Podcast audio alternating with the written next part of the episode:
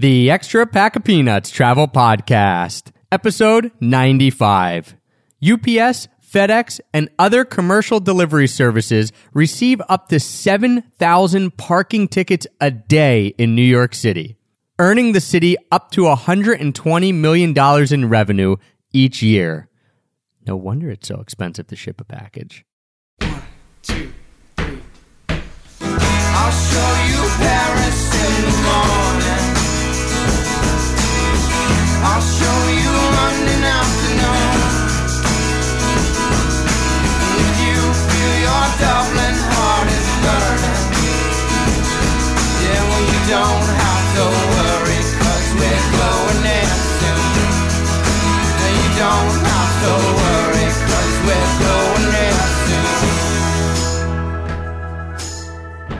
Hello, travel nerds, and welcome to the Extra Pack of Peanuts Travel Podcast, the show that teaches you how to travel more while spending less.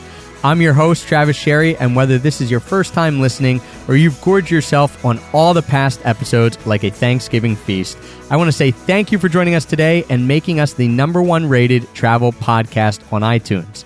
And no matter how many times you've listened, you are in luck today because I've got a great guest for you. Someone who has had some insane adventures around the world, like driving one third of the way around the world to Mongolia, who has created a location independent lifestyle out of her many, many passions, and who has been able to travel all over the world while still maintaining a home base in New York City because she's become an Airbnb pro. Charlie Grosso of charliegrosso.com. Charlie, thanks so much for coming on today and welcome. Thanks, Travis. Thanks for having me. Yeah, and Charlie, you wear so many hats. I didn't even know how to properly describe you. So, what do you tell people when they ask you, So, Charlie, what do you do? Oh, I don't know how to properly describe myself either, Travis. I started my career as an advertising photographer, and then I went on to become a creative director with my own boutique ad agency. And then after the downturn in 08, everything kind of came to a halt and I took off. I just kind of just had enough and shut everything down. And then in 2010, I decided it was the best time to start an art gallery. So then I became an art gallery director, owner, curator in New York City. Traveling has always been in the background and it just kind of ramp up speed and intensity since 2008. I mean, what do you do in a downturn? Travel, of course. Yeah, so you you do it all, and that's one of the things we're going to touch on. We we've got a few different subjects here that Charlie, you're really an expert on, and that I that I want to kind of dig into. One of those is about building a location independent lifestyle, and a lot of people who are listening want that because they want the freedom. They want to be able to travel more. So we give them a lot of tips on how to save money and things like that. But how do they get that freedom? So we've been talking a lot about location independent lifestyle, some of the struggles of that, the obstacles, and of course, some advice that you're going to have on how you were able to take these jobs that might seem location dependent and make them work in this idea that you want to travel more. We're going to talk about some of your crazy adventures, about the Mongol rally, about the rickshaw run, anything else that you've done that I probably don't even know about. So we'll talk about all that. And of course, we're also going to dive into the Airbnb apartment rental world. We've discussed it a lot from a renter's perspective. So a lot of the listeners have heard that. And I've been constantly telling them how they can use it to, to travel more authentically, get good travel deals, stuff like that. But we're going to touch on it with you about the perspective of someone who rents out their own place and who is a host and how that is a main catalyst to helping you travel more. So lots of good stuff, listeners. Charlie, I hope you're prepared for me to pepper you with a bunch of questions because you've got a lot of expertise. So talk to us in the beginning here about this location independent lifestyle because as we said, you wear a ton of different hats. How do you make it all work? Because a lot of people have a ton of passions, but they don't know how to turn that into something that they can continue to do and, and to build momentum with. It's a constant juggling act and and depends on where I am, like different things gets dealt with. Like my gallery has a staff of four plus me, that's five. And so and we oversee 16 artists. So there's a lot of delegation that happens on my end. Everything comes my way and then I send it back out. And then I spend a lot of time tracking like, did you get that done? Did you get that done? I think my gallery could have grown bigger and faster had I just stayed in New York and did one thing. I think my gallery has suffered in that respect, or just the growth just hasn't been what it could have been if I just stayed in New York City. But at the same time, I can't seem to give up the road. So again, a very location independent thing. I mean, an art gallery, it exists in one place, although I'm sure people have come up with ways to make virtual art galleries and things like that. But your art gallery in one place in New York City. So most people think, okay, so Charlie runs an art gallery. That's, that's kind of her main form of employment here. So she must be in New York City at all times. How did that work out? Because you said you, you bought it and you started it. Were you doing the gallery kind of bootstrap from the very beginning, you putting all the time in, or was the goal to always kind of turn it into a thing that other people helped you with? The gallery was started with a partner, um, a friend of mine, back in 2010. We started with a pop up model because we didn't want to go into real estate. So we always kind of set it up so that we wouldn't be tied down with real estate costs and a really heavily burdened overhead from the get go. So in the beginning was me and a partner and for our first season, we hired a army of interns. I hired 16 interns for the first season. So then I spent my time managing 16 interns. But for that season, I was actually physically in New York City. And since then, like, you know, our intern numbers has fluctuated on and off and and now I actually have a permanent staff instead of short-term interns. The gallery generates about a third of my revenue. I generate about a third of revenue from my photography and I generate about another third from a mix of travel writing and consulting. So everything kind of comes in different pieces. And for me, I would say that that's kind of critical for being location independent of just diversification and, and having multiple income streams, irrespective to what that may be.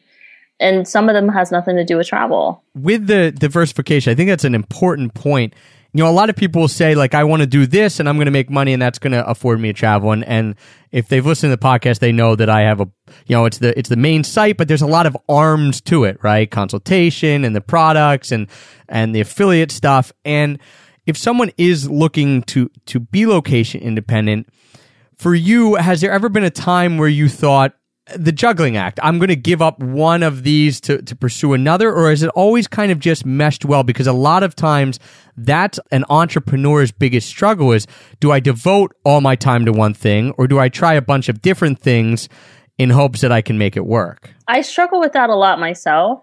And that question hits me hard every time like I come off a long stint because it's more economically feasible to do longer stints than it is to do shorter stints of traveling like every time I come off a long stint, I have the same question. Like I could, I could be quote unquote more successful with project X or career track X if I just stay and did that.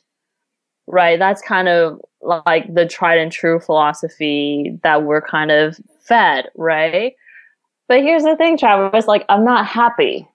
I'm not happy if I'm just here. So you just like trying different things. Or having having at least three major arms that you can say all right i'm going to pop over to this and then maybe this gets my attention. And that's another question i guess for the time management. Does something get your attention kind of more than the other things for a certain amount of months and then you move on to something else? Or is it really just day to day my time is split up in thirds doing art gallery doing kind of travel writing and doing my photography it's never that clean. I wish it was. I wish I could just spend, you know, literally divvy up my days in thirds. Honestly, it's whatever is on fire. Whatever's on fire gets my attention today. And then after that becomes this game of, okay, what needs to get done? What is urgent? What is, what is on the horizon? Now that I got my letter invite for Pakistan, tomorrow I'm going to have to go do a consulate run. That was not planned for tomorrow, but we're going to squeeze that in tomorrow because that needs to happen. So your your work flow is very free flowing yes. for the most part. Absolutely. And I think I think at the core of being location independent is that sense of fluidity. I've been a freelancer since I was 18. I've never had an employer. Wow. That's something that not many people can say. What if you could point to something or a few things that has enabled you to do that from when you're 18 until now and have been successful enough to have continued doing it? Because a lot of people try freelancing and it either won't work for them or they give up because it's not stable enough. What is it about freelancing and doing your own thing and your personality that's been able to make it work. Never give up.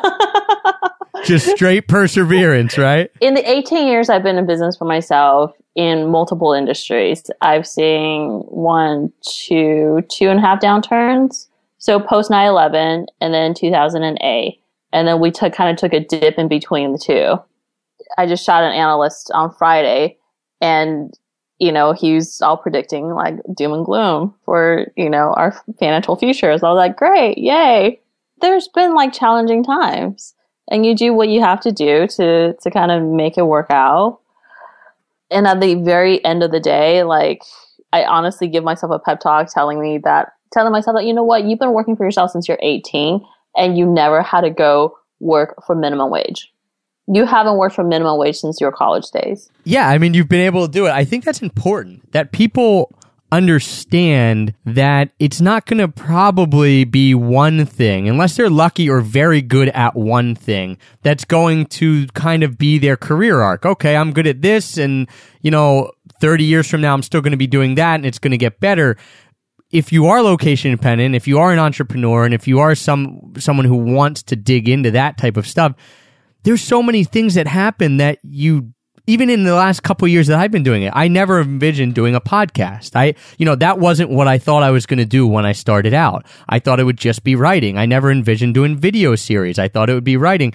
And like you mentioned, you know, the art gallery thing, it just kind of happened and then you just go with it. So I think people forget that they can change and they probably will change throughout even four, five, six years of when they begin. I think that's kind of a critical component to like what doesn't get discussed in the way in the way that the system kind of raises us, right? The system's raised us to go to school, get a degree, get a job within your degree, and you work that basically from 22 or 25 to 65, so 40 years 40 years in one single career track within maybe like not even a detour, but you know, like a slight diversion. And and you work that and then you retire and I guess get a golf club membership. I don't know. I don't know what you do you retire.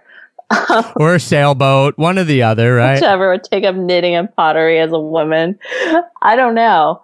We change. People change, right? Who you are today is not who you were four years ago. It's not who you were when you're 18. Certainly not. Like people change, so why wouldn't our interests and our aspirations and and our chosen careers change as well? Then it only makes sense that we pick up all these different things and these different interests and passions and along the way and and and want to see how far it can take us. It may never turn out to be a career, it might just still ever be a hobby or a passion, right? But a lot of us do make a career out of it. And I think sometimes those are the best careers. And I think that's one of the beauties of being location independent and being an entrepreneur is that you do change. And when you travel, obviously, that we've talked a lot on this podcast of how travel changes you. And it's hard to go away on a trip and not be changed. And so here, if you're doing kind of what you want to do or you have your passion or or you have whatever business it is and you go away and you live somewhere else or you travel somewhere else and you come back you can implement that in in some form in some fashion whereas a lot of people don't have that option. They'll come home to their regular job after a trip and, and feel different right? Like man that really changed me. I saw something really neat. I i feel different. But then they can't implement what they learned or, or implement their feelings that they had. It just becomes, okay, now I'm back to my job. Boom, boom, boom. I do that job. And then you lose that feeling because it kind of gets dulled from quote unquote normal life. A good friend of mine, a very good friend of mine, works for a huge, you know, global corporation, and they went away on their honeymoon. And he said that it changed him, you know, just being in being in Tahiti and out in French Polynesian Islands. And he described it exactly the way you said it. He has this feeling, right? He comes home with it and he doesn't know what to do with it because he's got a great job, career in a global corporation and there's a lot of structure in place that is designed to dull change, you know, to kind of hammer down that nail. As as much as everybody talks about innovation and being disruptive, that might be more marketing than it is at the core of these global entities. And only a few people usually lead that innovation charge. It's usually a a team, like you said, a team of marketers or a team of people who can be innovative. But for the most part, the regular workers in the company, you know, there are companies who are good at it and, and who encourage it. But uh, for the most part, you're going to come back and it's going to take away some of that sense that you had when you were on the road. And I think that's one of the things that when we talk about the positives of location independence gets a little looked over. Usually it's like, well, I can live where I want, so I can lay on the beach and type up my blog post if I want. But it's really the fact that as I change, my business can change and what I'm doing can change and I can take it in any direction I want. Maybe I take it in a direction that isn't as successful financially, but maybe it's better for me. Or maybe I take it in a direction that's better for me and is more successful financially. Or maybe I just don't care and I just do what I want. You know, I, it's the freedom part of it I think that people overlook sometimes. They they want it because they they want to be able to travel more and obviously that's one of the reasons I first started, but then you really get the sense of intrinsic freedom to do what you want. It's almost like we're reminded that we were born free. It's a it's a birthright and not and not a privilege we earn. We're not children at the dinner table, right? It's not a you can't leave until you finish X. It's not a you can be free and do X until you put in X many years at company Y. It's a birthright and not a not a privilege that needs to be earned. And I think we forget that.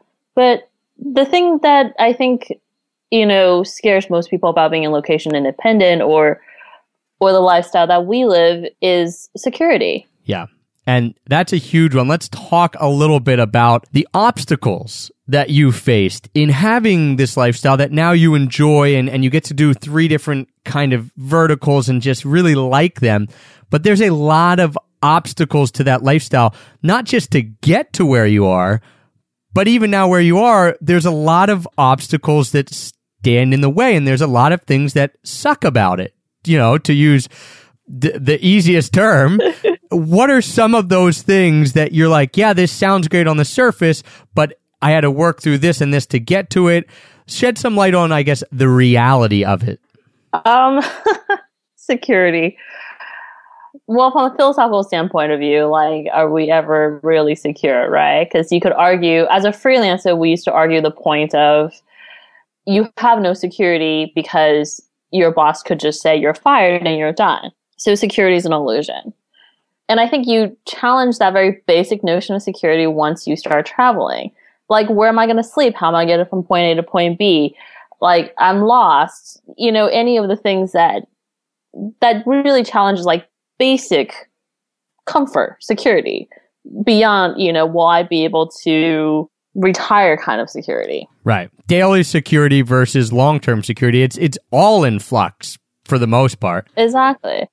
So I think uh, kind of traveling kind of dissipate that illusion a little bit, dissipate the sense of security, but I think it also reinforces it. I've gotten into my share of mishaps on the road and and everything worked out. So how bad could it really be ultimately? Yeah, I think once you take that first step, it's very scary. There isn't a lot of security. Even now, after having done this for three years, you know, month to month is a roller coaster ride, both financially, emotionally, not even month to month, day to day, emotionally. exactly. Is, is a roller coaster. Some days it just, everything's awesome. I'm, Yeah. I can't believe so many people are downloading the podcast. We have so many emails. People are loving it. And the next day, you know, you get a mean email or, or you, something happens. It just throws your whole day in whack and you're like, what? Why couldn't I just be sitting in an office doing mindless work and come home and watch TV and just forget about it, you know? So it's one of the realities that it all looks good on the surface, but there's some, you know, you pull back the veil and there's, there's some difficult parts, not just to get to a level, but to actually stay there and then the day to day daily life of being your own boss and being location independent and being entrepreneurs. Not easy, not stress free. Let's put it that way. Oh no, it's definitely not stress free. And you know as well as I do, everybody always go, "Oh my god, your, life looks amazing. It's ideal." And you're like, "Listen, I've been on the road for 6 months. I have two pairs of pants on me. I've been living in one of them for 4 months now. I haven't had a shower that's in a bathroom that is divided in two parts. It looks good on Facebook, right? But Yes. and it is good and it's and it's great and it's why we choose to do it.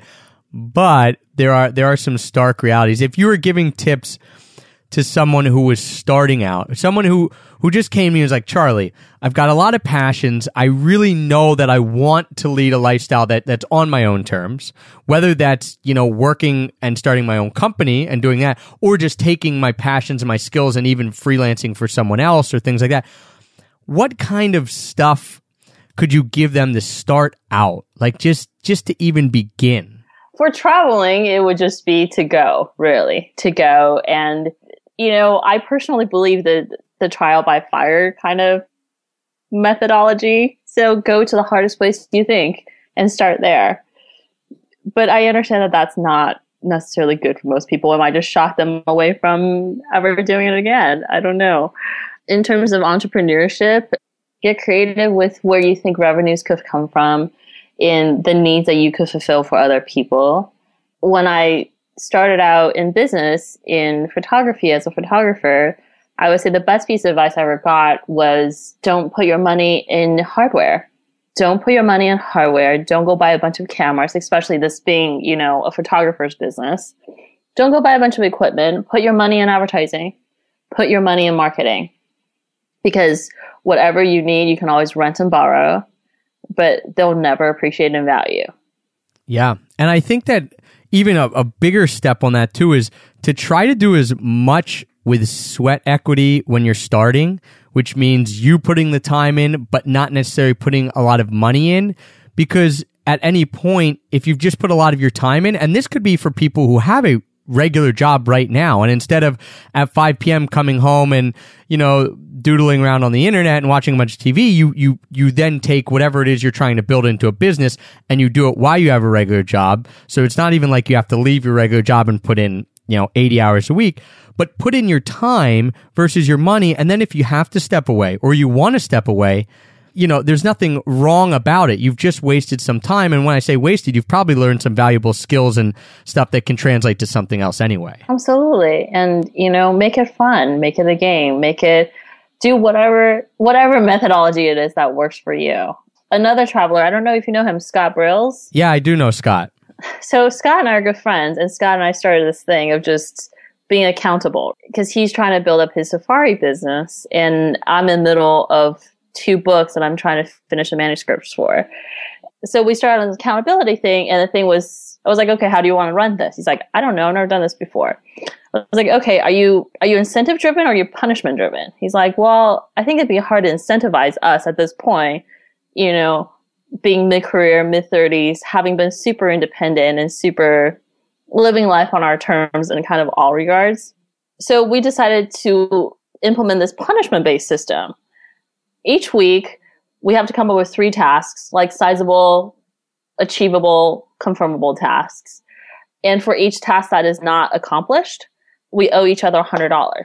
A punishment. I think that's great. I I am doing the same thing with a buddy of mine when it comes to fitness. And it's it's five dollars a day and it's fairly easy tasks like fifty push ups or, you know, forty burpees or wall sits, whatever it is. And if we don't do it, five bucks.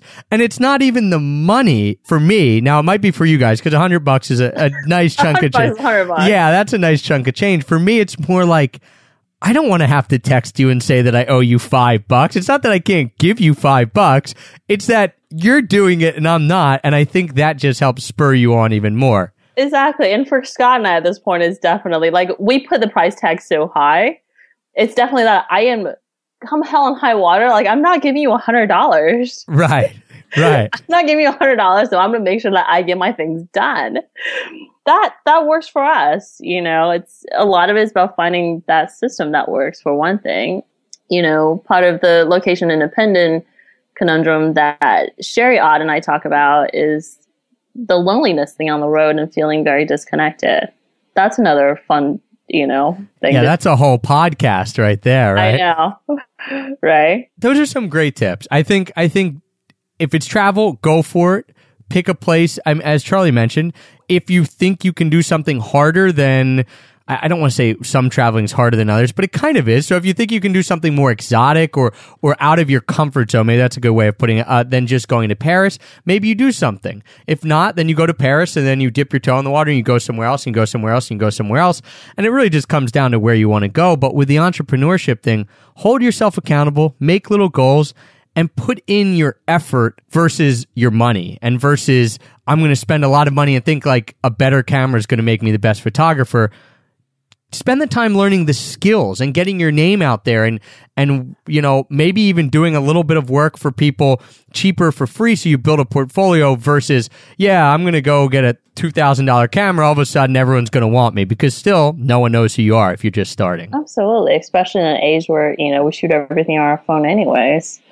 You know, it's it's definitely not a bigger is better game. And have fun with it. Have fun with it because if it's not fun, then what's the point? That's ultimately what we're trying to tell you. Whether that's the fun is location independence, whether the fun is starting your own business, or whether the fun is just doing something different from what you're doing now, or doing what you're doing now with a new mindset or a new spin on it.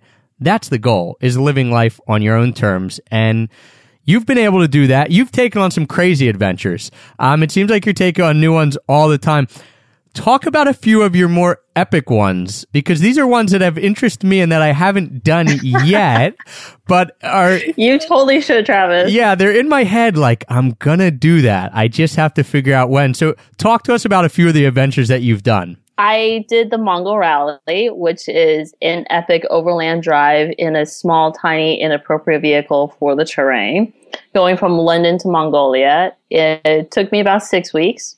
Completely unsupported, unrouted. You can go whichever way you want to go. Figure out how you're going to cross the borders and get visas and so on and so forth. There's a lot of logistics that needs to happen. It was just incredible. My teammates ended up dropping out on me, and I ended up being the only woman who completed the race alone that year. Wow. Now, did they drop out on you while the race was happening or prior to you even leaving? Um, this was a fun little social media snafu. I met them on social media, and you know, people are who they pretend to be. So one of them dropped out before we started, and the other one dropped out um, about two weeks in. Sadly, before we got to the good stuff, before we got to the really epic parts. Yeah, tell us about the good stuff because London to Mongolia, if if you guys aren't looking at a map, you might wonder how does that work? Basically, you're driving through Europe all the way through most of Central Asia to Mongolia. so there's two launch lines. There's one in London or just outside of London, and then um, you ferry across and you go through France. I think France, Belgium, Germany before you get to Prague, where there's a second launch line, and then from Prague, everybody kind of goes willy nilly whichever way they want to go. The fastest route is to just cut up to Russia as quickly as you can, and then fly through Russia.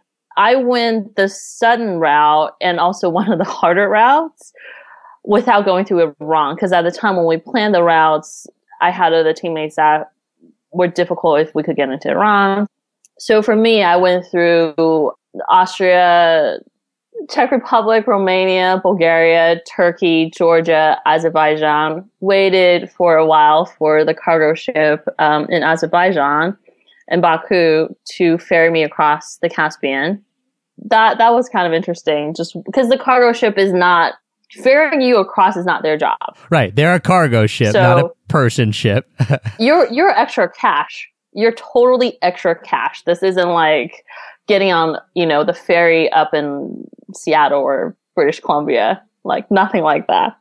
Going across the Caspian on a cargo ship and then Turkmenistan, Uzbekistan, Kazakhstan. There are teams that will go deeper into Central Asia and do the Pamir Highway, but there were rebel activities that year, so a lot of people ended up cutting that out. Kazakhstan, and then you dip into Russia for a second before you come back out into Mongolia. From the Caspian Sea onward, it was just spectacular. Complete wilderness. It was truly a different world. For someone who's been like all over the world already, for that to impress me was really, you know, the, the region isn't terribly stable, but it's not as fraught as other places. It, it was just excellent. these type of epic adventures, usually people say, all right, knowing what I knew now, like I wouldn't do it again, or why'd you why'd you do this? Naivety or ignorance or whatever it is. Hubris. Yeah, hubris. I, I watched your video on your site. The guy says hubris, which I thought was really funny. You know, let's talk about why did you do it to begin with? So, what was your thinking prior to that? Probably like my thinking with most things is like, ah, this will be kind of bad, but actually it's just going to be really, really fun. How did your actual experience mesh with what you thought beforehand? And then would you do it again? Yes, I would do it again. So Scott Brills and I talk about this all the time because he he hit a snafu and couldn't make it to the finish line. So it's kind of unfinished business for him. He wants to finish it. And I'm like, but we already done it. So there's kind of that like I already done it, so I don't want to do it again sense. But as I talk about it with you, I'm like, it was so incredible and I loved it so much that I would do it again differently harder, longer, tougher, slower. A variable needs to change so that it would still be a challenge. How challenging was it the first time? Because people hearing this are probably thinking, all right, she's driving a tiny little car, basically by yourself for most of it, across some of the world's worst roads, most remote areas. Uh, you know, you could throw adjectives on top of adjectives here. What was the most challenging part of it? Was it was it physically? Was it mentally? Was it emotionally? Or was for you? Were you just like, nah, this is great the whole way through, no issues. Let's make it harder. We had some issues, you know, there were some breakdowns, there were some border crossing issues, you know, being a woman alone, like a lot of in numerous times, like when I got pulled over, how do you be respectful without this getting to like a really kind of sticky situation? You know, there was one border guard who's like, no, no, you should just stay here and stay with me. And I'm like, no, no, no, no, no. We need to keep on going. I need to keep on going, not staying. Uh uh not okay. Can I have my passports back?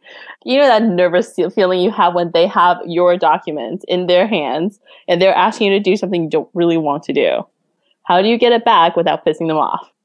I think it. The, I think the endurance, and I think just what you had to do every day.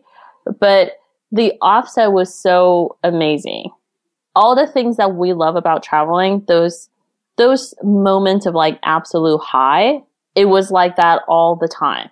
Just so new and and everything is so unique and interesting. Basically, your senses are overload most of the time. Yeah, it was just it was it was an absolute high all the time.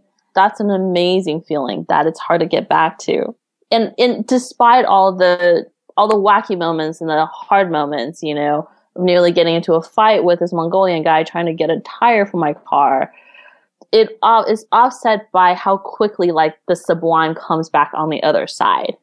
Because you hold on to that, you hold on to that so much more than whatever obstacle it is you had. Yeah, and if you guys are interested, it's called the Mongol Rally. It's run by a website, a group of people called the Adventurists, and they run, I don't know now, maybe four or five different types of adventures. They actually run, I think, like eight. Well, it's now nine different adventures across the globe with different vehicles, things, motorized, non-motorized um, aids because they do they do a horse rally.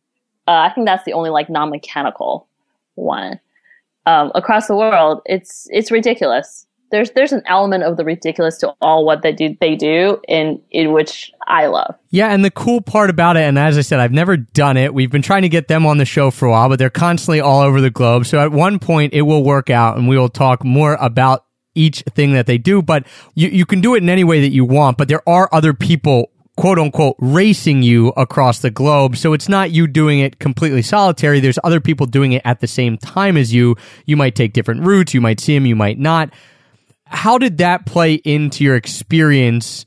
You know, were you with people most of the time? Were you alone most of the time? And, and if someone's willing to do it, can they do both? Absolutely. It's definitely you're you're master your own fate. You can design this however you want, right?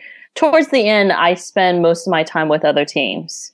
A for safety and B it just made sense at that point. Like everybody kind of wanted to stick together. It was the same thing for the rickshaw run, which is another event held by the adventurists. Sherry Ott and I did it this year. It's a it's a trans India race in an motorized rickshaw seven horsepowers. Like it was so hard. It was actually harder than the Mongol Rally. Guys, because we had so much great stuff from Charlie, we are splitting this interview up into two parts. So if you do want to hear Charlie's story about the rickshaw run, as she just began to mention at the end of this episode, and if you want to learn about Airbnb and how Charlie's able to rent out her place in New York City and make enough money renting it out so that she can afford to travel, and also all the tips and tricks that she has learned from renting her place out over the last three years, you're going to want to tune into part two of this interview. So if you're listening to this live the day it comes out, part two will be coming out tomorrow. And of course, if you're listening to this in the future, you're in luck because you can roll right into part two. You can find part two at extrapackofpeanuts.com slash pods, or you can find it on iTunes or Stitcher or wherever you listen to this podcast. And don't forget, if you're interested in what Charlie's been talking about, if you're interested in taking your passions, maybe you have multiple passions and turning them into something that can be a career and that you can profit from and that maybe you can become location independent in. Or if you're interested in more her adventures like the Mongol Rally and checking out some of the videos she made for that, you can go to her website, charliegrosso.com, find out everything about her there, all the cool stuff that she's involved in and that she's doing. Thank you guys so much for tuning in today. Thank you, as always, for all the awesome support, for making us the number one rated travel podcast on iTunes. And of course, until tomorrow, happy free travels.